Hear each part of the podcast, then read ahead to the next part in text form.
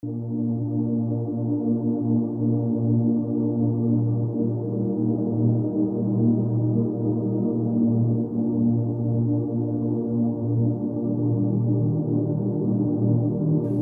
keluarga kita tuh aset amal jariah.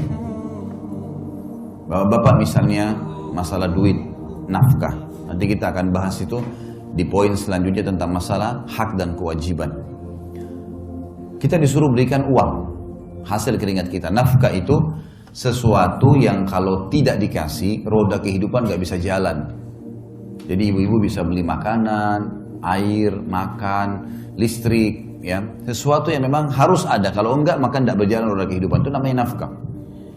Kata Nabi SAW, dinar yang engkau keluarkan untuk fakir miskin, dinar yang engkau keluarkan untuk pembebasan budak, dinar yang engkau keluarkan untuk uh, uh, apa namanya uh, jihad di jalan Allah, dan dinar yang engkau keluarkan untuk istri anakmu jauh lebih besar pahalanya, mengalahkan pahala yang lain-lainnya di dalam rumah itu. Berarti bapak-bapak setiap bulan terima gaji atau ada pendapatan kasih ke istri anak, itu mengalahkan pahala sodaka untuk jihad. Mengalahkan pahala sodaka untuk fakir miskin. Tapi bukan berarti hadis ini ibu-ibu misalnya bilang, nah itu kan ada hadis tadi. Berarti semua gaji suami harus saya pegang. Bukan itu maksudnya ya. Karena kita bicara masalah nafkah. Ya. Nafkah itu yang kalau gaji suami 5 juta, misal contoh, Lalu suami yang bijak, saya melakukan hal itu pada istri saya, disusunlah kebutuhan rumah. A, B, C, D, F, G, A sampai sekian. Oh ternyata ini contoh saja. Contoh, gaji saya 5 juta. Oh ternyata kebutuhan rumah 4 juta. Ini 4 juta ya, nafkah rumah. Ini 500 ribu bonus buat kamu karena kamu sudah bantu bersihin rumah segalanya. 500 ribu yang sisa, suami punya hak mengelola.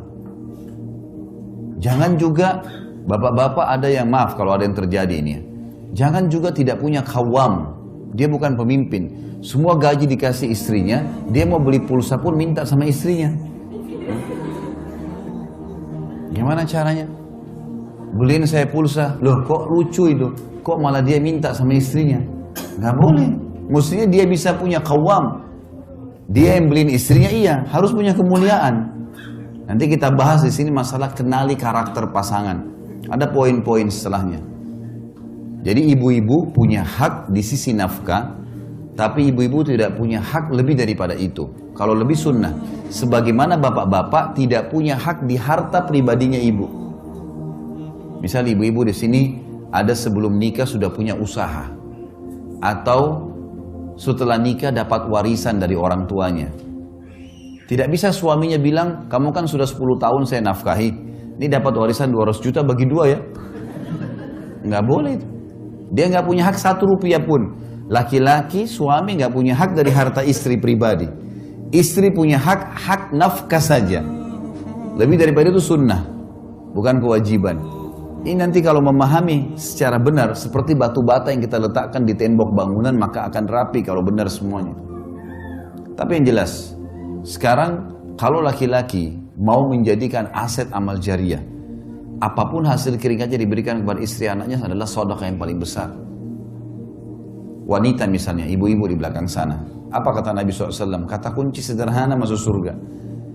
Wanita, istri mana pun, istri mana pun yang menjaga lima waktu sholatnya.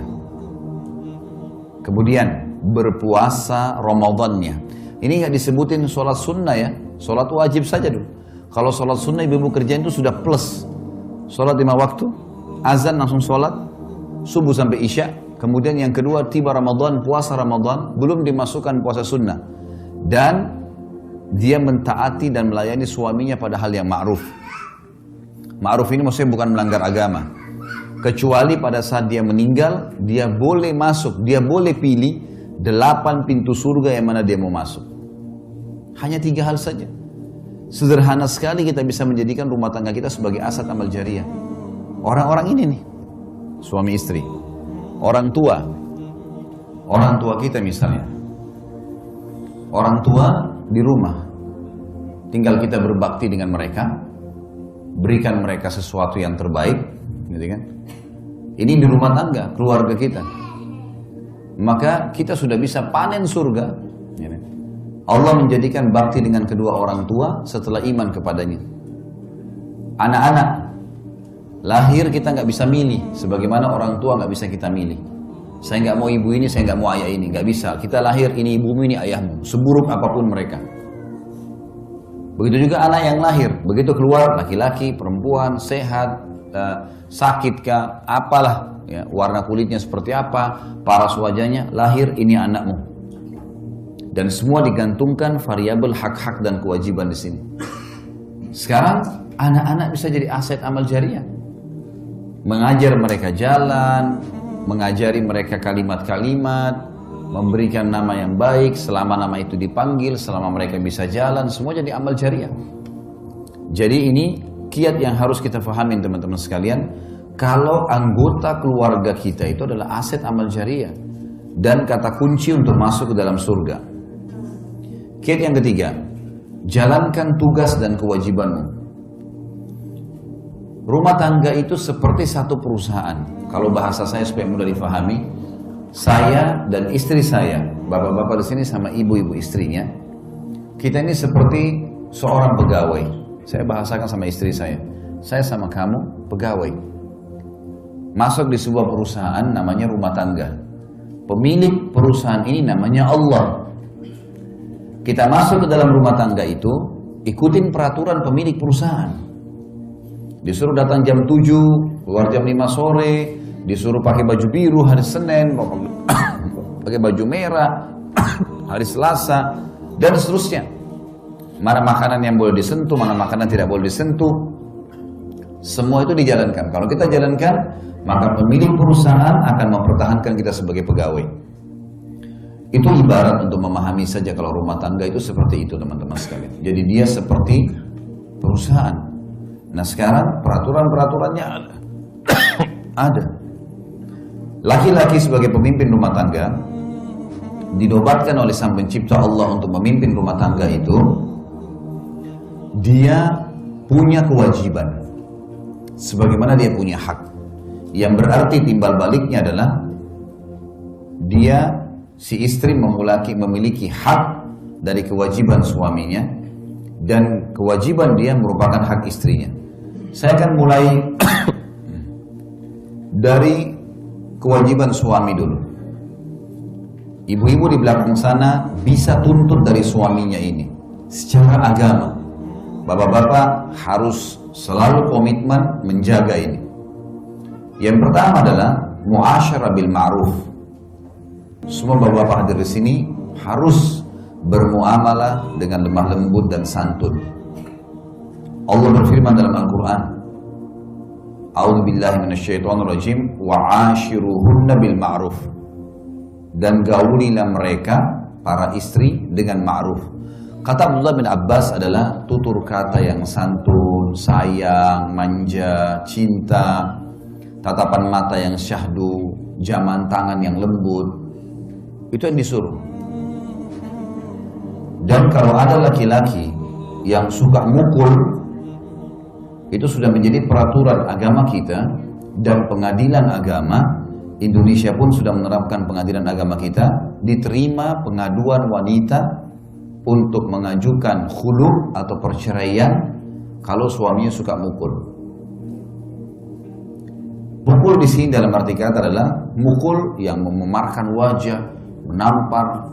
Kata Nabi SAW, jangan caci maki, jangan jelek-jelekan, dan hindari wajah tamparan, pukulan gitu kan. Tapi dari satu sisi yang lain ada ayat Al-Qur'an yang menjelaskan kalau wanita yang kita khawatirkan sebagai suami nusyud, nusyud itu pembangkangan. Misal maaf disuruh tutup aurat nggak mau. Kalau nusyud, nusyud ini istilah dalam agama kita yang Allah mengatakan wallati takhafuna nusyudahunna fa'iduhunna wahjuruhunna fil madaji'i wadribuhun. Wanita-wanita atau istri yang kalian takut nusyudnya nusyud pelanggaran agama ya. Disuruh tutup aurat nggak mau. Disuruh sholat nggak mau. Disuruh jalan layani suami nggak mau. Maka ingatkan kata Allah baik-baik. Haram. Kamu harus jalankan. Allah akan hukum kamu nanti. Nggak mau dengar hajar. Hajar itu bukan hajar. Hajar itu diboikot, diranjang. Hajar. Tidak ada ajak ngomong, nggak digaulin, dibelakangin. Dan ini hajar hanya boleh di rumah. Kata Nabi SAW, jangan kalian menghajar istri kecuali di rumah. Jadi nggak boleh suami itu pergi ke rumah orang tuanya, gitu kan, atau pindah ke rumah temannya, nggak boleh. Kalau istrinya lagi nusyur, memang tidak mau jalani kewajiban. Kalau mereka sudah dihajar pun, diboikot tadi, tidak mau juga taubat, malah makin jadi-jadi, maka Allah bilang, fadribuhun, boleh kalian pukul mereka. Pukulan di sini, ulama mengatakan, darbatun ghairu mubarrah. Pukulan yang tidak berbekas. Kata ulama menggunakan kayu siwak di tangannya. Jadi bukan box, ya. bukan tampar. Jadi diingatkan, kalau kita tidak ada kayu siwak, kita menggunakan jari mungkin ya. Nggak boleh, kamu sudah haram nih.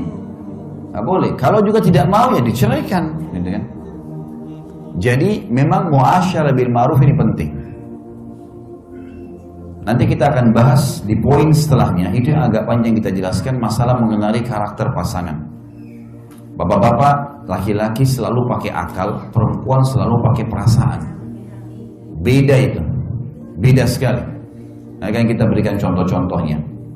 Makanya bapak-bapak harus bisa mengerti bagaimana alam perasaan, ibu-ibu harus bisa mengerti bagaimana alam pikiran. Nanti akan saya kasih contoh-contohnya, banyak sekali contoh nanti di poin setelahnya. Intinya, bapak-bapak disuruh berlemah lembut. Kita contoh misalnya, Anas bin Malik, sahabat Nabi ini menjadi pembantu 10 tahun di rumah Nabi SAW. Dari umur 9 tahun sampai umur 19 tahun. Apa kata Anas? Saya selama 10 tahun tinggal di rumah Nabi SAW sebagai pembantu, belum pernah satu kali pun saya mendengarkan Nabi SAW membentak-bentak, apalagi sampai memukul istri juga pembantunya. 10 tahun tidak pernah dengar satu kali pun.